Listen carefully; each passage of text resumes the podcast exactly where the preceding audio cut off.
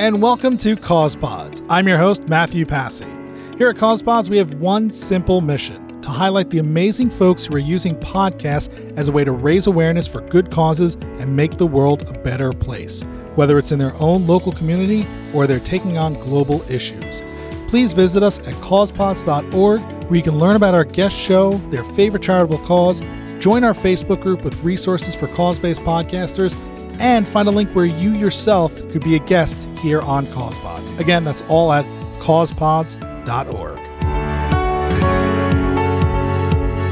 All right, everybody, we are taking you out to Cleveland, Ohio, and we are being joined by Rick Friedman. He's the host of a show, A Breath of Fresh Earth. And as you can imagine, his cause is our dear and lovely and at this point still our only planet that we can live on. He is talking about the environment, our home, and you know what we can do to make this a better place focusing on the science and all the things out there that are important for us to be able to live a happy life here on planet earth. Rick thank you so much for joining us here on causepods thanks for having me. You have an interesting concept for your show. You're not just doing interviews right? You're not just you know going on and berating us. You are trying to bring a little bit of humor and entertainment and and mix that in with education. So tell us a little bit about your show, what the format is, and then take us to why you got started with it. Well, let me go in reverse order. I got started with it because I had written several climate fiction novels, and climate fiction or cli-fi is a relatively new genre, and I had had some limited success with those, and I wrote a collection of short stories that were all climate related, and sales were okay but I thought, well, boy, it wouldn't it be great if I could get this message out all across the world, not just to a handful of people. And I had never, I'd listened to podcasts before, but I'd never thought about actually getting a microphone and finding a quiet spot and what would I talk about? What would I possibly have to say that would be interesting? Because my background is in sales, it's not in science. I can't come out on a microphone and tell the whole world about the percentages of CO2 and how they're rising and falling and the ocean and all the technical things that there are available podcasts for that by brilliant people. I am not that person. So I thought, well, let's try to find an avenue where I could present a little bit, maybe more of a education, a little bit of entertainment, and maybe even squeeze in a little bit of humor. So when I'm doing the show, which is typically 19 to 25 minutes, I'll throw in some sound effects that I download from various sites and just try to keep the attitude a little bit light. There's nothing funny about climate change and pollution, but we just can't be all doom and gloom all the time. So each episode has a climate hero where I'll find somebody in the world who's doing something amazing, whether they're 15, like Greta Thunberg, or whether they're 65, like a couple in Australia. They're taking plastic and making mats out of them and giving them to the homeless. Uh, I also point out a villain of the week which is really hard not to mention the president every week. And it's somebody from the EPA, or even in a previous episode, it was Henry Ford and Thomas Edison. I, you wouldn't normally think of them as climate villains, but they had the fledgling start of electric cars back in 1910, 1911, but they couldn't agree on what type of battery to use and they ended up getting into a big argument. Ford had already dumped a ton of money into it. World War I started, and they figured, well, there wasn't going to be a great way to have a charging station in the middle of a battlefield in France. So the idea kind of collapsed and it faded away. So because they were both so stubborn, they were both brilliant, but they were also very stubborn. And they couldn't agree. And you were telling me also that also in each episode you like to highlight and celebrate the birthday of a famous scientist. Yeah, because I'm not a science, I don't have the science background every month I find every, every episode I find somebody who's celebrating a birthday within that time frame of the show and point out some of their major accomplishments. For for some people who aren't really into it as much as I am, as far as not only I mean the planet will be here, uh, we're the ones that are that won't be here, and nature will take a serious beating. I'd like to point out some of the contributions of people who long before we talked about climate change and rising temperatures, there were people who were well aware that adding CO2 to the atmosphere was going to affect the temperature. But nobody was listening. All right, because we didn't understand it and we couldn't see what it meant, and the problem felt slow and distant and a future issue. And you know, now we're facing it. It seems every day, and and you know, every part, every corner of the planet. So, hopefully, more people do start to take it seriously. Although there are plenty of villains out there who who are not helping us. And and I, I love what you point out, by the way, that the planet will be okay. Um, I was always a big fan of George Carlin, and and he did a great bit on that where he said the planet is fine. We're the ones who are going to be in trouble. Yeah, exactly. I'm glad you mentioned that because that was uh, way back when I started the show in February. I was thinking about about George Carlin. He got a little bit sour at the end of his career and a little angry. I liked him more when he was pointing out some of the silly things. But he was right about that. The, the, long after we're gone, there will there will be either other species or nature will reclaim some of the natural habitat that we've destroyed. But I'm just thinking about my daughter and my sons.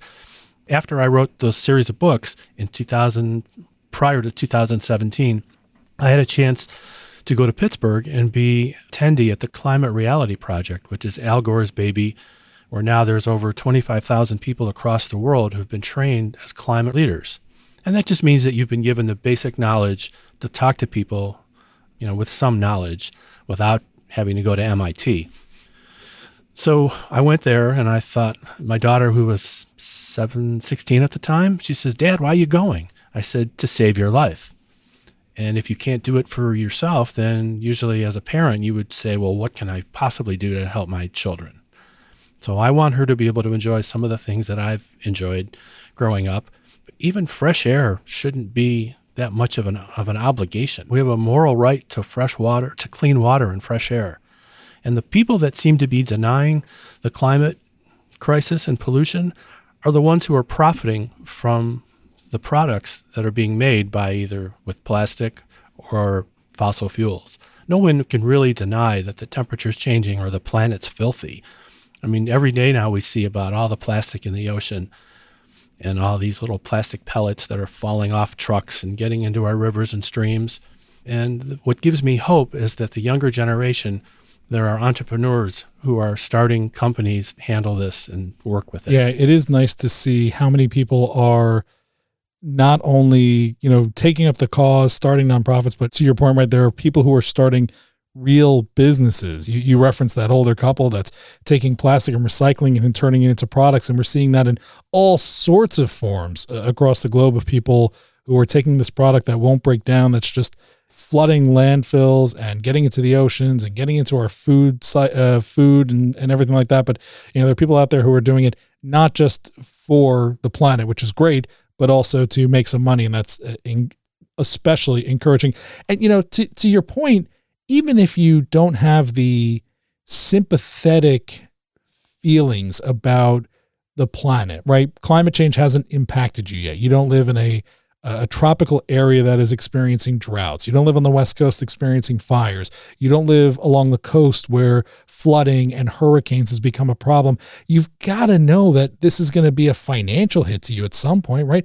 How many times do we have to bail people out? How many times do we have to rebuild our infrastructure? How many times do we have to, you know, put up higher and higher flood walls and eh, all these things? It's still a monetary problem. And I just wish politics of it was you know, we should be having arguments about how to solve it, not whether or not it exists.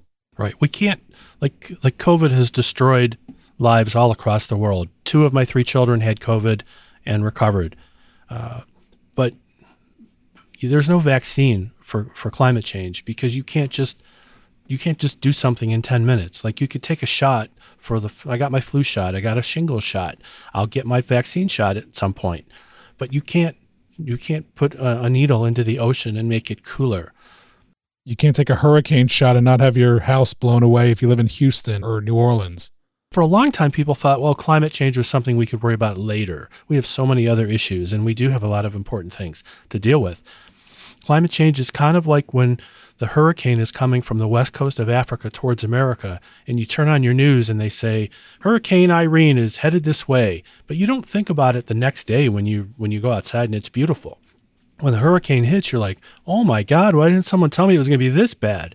So as bad as coronavirus has been, and it has been terrible, it will end at some point, either with a vaccine, well, with a vaccine but climate change isn't going to change by just wishing it away. It's not going to go away when it gets warmer, and it's not going to go away like a miracle. We're going to have to spend a lot of money, but we're either going to have to spend a lot of money now or more later. So it's not a question of, I, I think what happens is politicians tend to try to keep everything uplifting and positive so they can say, well, we're going to spend the money on this type of project. But it's very difficult for someone in charge to say, let's spend a whole lot of money that we don't even know where we're going to get for something that you don't really see quite so obvious right now as many things are, it's definitely a messaging issue and definitely a, a will issue. I didn't even know about the books before we started chatting. I guess I want to go back a little bit even deeper and just, you know, ask you real quickly. I understand the the passion for wanting to provide clean water, safe air, right? Leave the world a better place for your children. As a father, I totally understand that, but it seems like your your passion for this runs deep. Where did you, you know, first get involved with the the climate fight? How did that sort of, you know, get started for you? That's a great question. So I was many years ago, uh, actually, when my so my boys are almost 28. I have twins. Right after they were born, I had this idea that there would be a place that was fighting pollution, and the animals were now attacking man for destroying the planet and then my children were born. And when you're starting to run a business and have twins, you don't have a lot of spare time for writing. So I put it aside. When they were old enough to not be tucked in and help with their homework and all that, I went back to that. And I was kind of debating because it's, it's a lonely existence to write, and you have to really make a commitment. So I was at the the local library, and I was looking at magazines and stacks of newspapers, and I flipped one over, and at the bottom was Dr. Seuss's story, The Lorax, which was always a favorite story of mine and it was kind of like who speaks for the trees.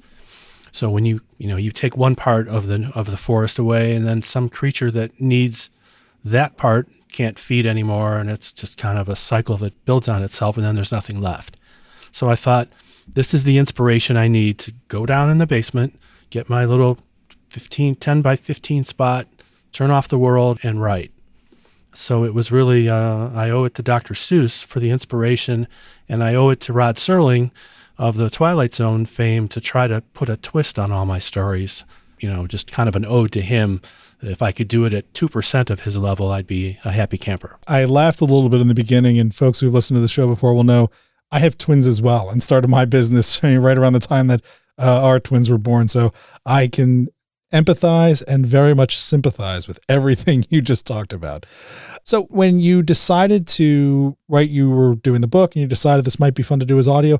What made you think podcasting? What were some of the hurdles, right? Like, tell us, talk about actually launching the show and some of the things that you dealt with or lessons you learned. Well, it was mostly kind of um, fear of failure, success also, because when you don't know what you're doing, you don't want to come on the broadcast around the world, if anyone's listening, you don't want to sound like an idiot. That's the biggest fear of doing a lot of ums and huh and what and, uh, and repeating yourself. So I had to kind of come up with an idea of uh, these different segments. And I used a software company called Alitu. They're out of England and they're great because you can upload your your segments to them and then you can add in other features in my case some of these sound effects that i mentioned. And you just kind of build the show. You just take a file and then you say okay put the next one here and put the next one here. Clean up all the audio sound presentable so that they level out the tones. Because again as i mentioned i'm not a scientist. I'm not i'm not great with audio either. So it was kind of the fear of of sounding like an idiot in putting together a show that was pretty schlocky. And I wanted to at least make it professional sounding enough so that if somebody listened to it, they might say, well, I don't like his voice or I don't like what he says, but at least it would be of a quality that somebody would say, it's a podcast, it's not a joke. And so, what have you learned since you've been doing? I mean, you've been doing this, you said, since February, so much of it during a global pandemic. So, I'm sure the experience has been a little bit different than it would have been if you'd launched it any other time. But what's been the biggest lesson? What's been the biggest takeaway about producing a podcast and then trying to grow it, especially during these times? Biggest challenges was to fill up all the time by myself.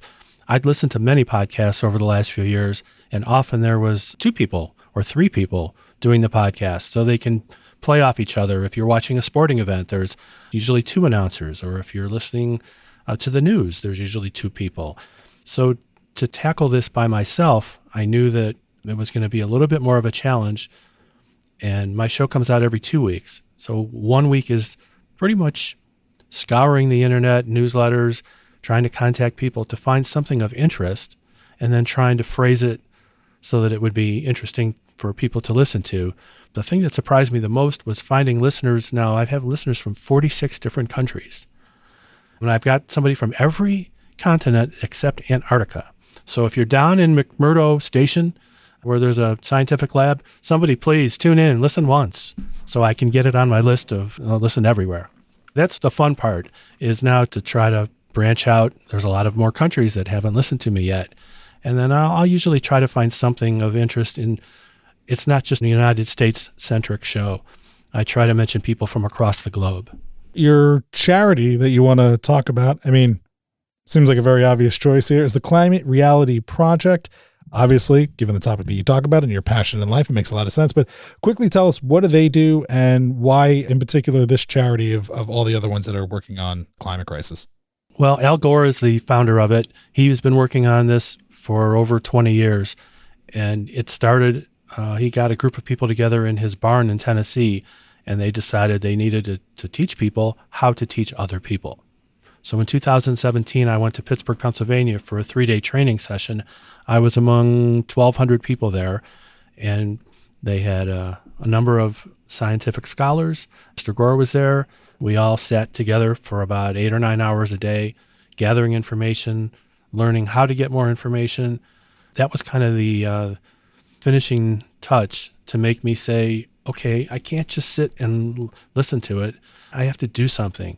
I can't just talk about it with friends. I have to get involved. I have to go the extra step. And I thought that now the Climate Reality Project has training sessions all over the world. They do a lot of education across the globe to teach people about mostly climate change. They don't deal with pollution as much as I do on my show.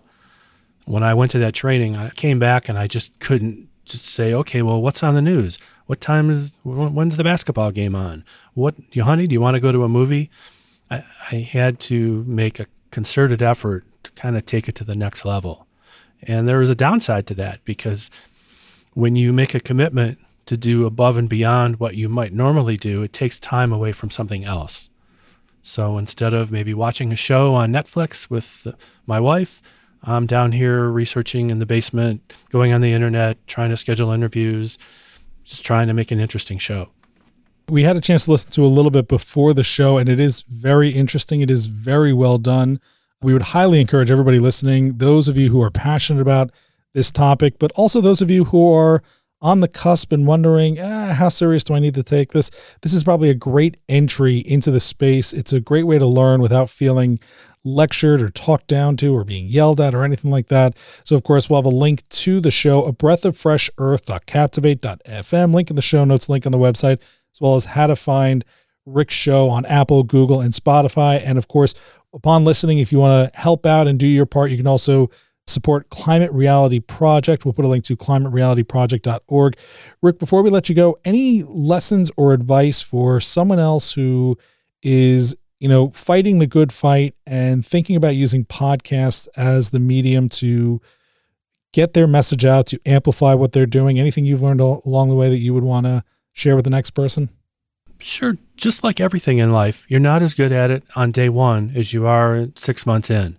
So when I did my first show, the, hesitation in my voice is probably at some point a little bit obvious, but you gather more confidence, whether it's riding a bike or you're fifth week on the job compared to your first day on the job when you you don't even know where they keep the pens and the pencils and and which light turns on the bathroom. You learn and you get more comfortable. I think one of the hardest things that i've talked to other people who podcast is overcoming oh my god my voice sounds horrible. And you just have to get rid of that thought. You can't think about it. You you can't change your voice you can't be casey kasem so you just be yourself and some people if they don't like it they'll find something else but just be confident and, and try. There's nothing worse. You, you would not want to have an idea for your own show and, and listen to some guy do it and say, God, I, sh- I could do that.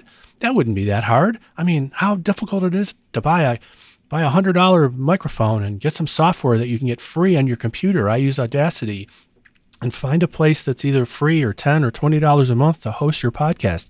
Just try it.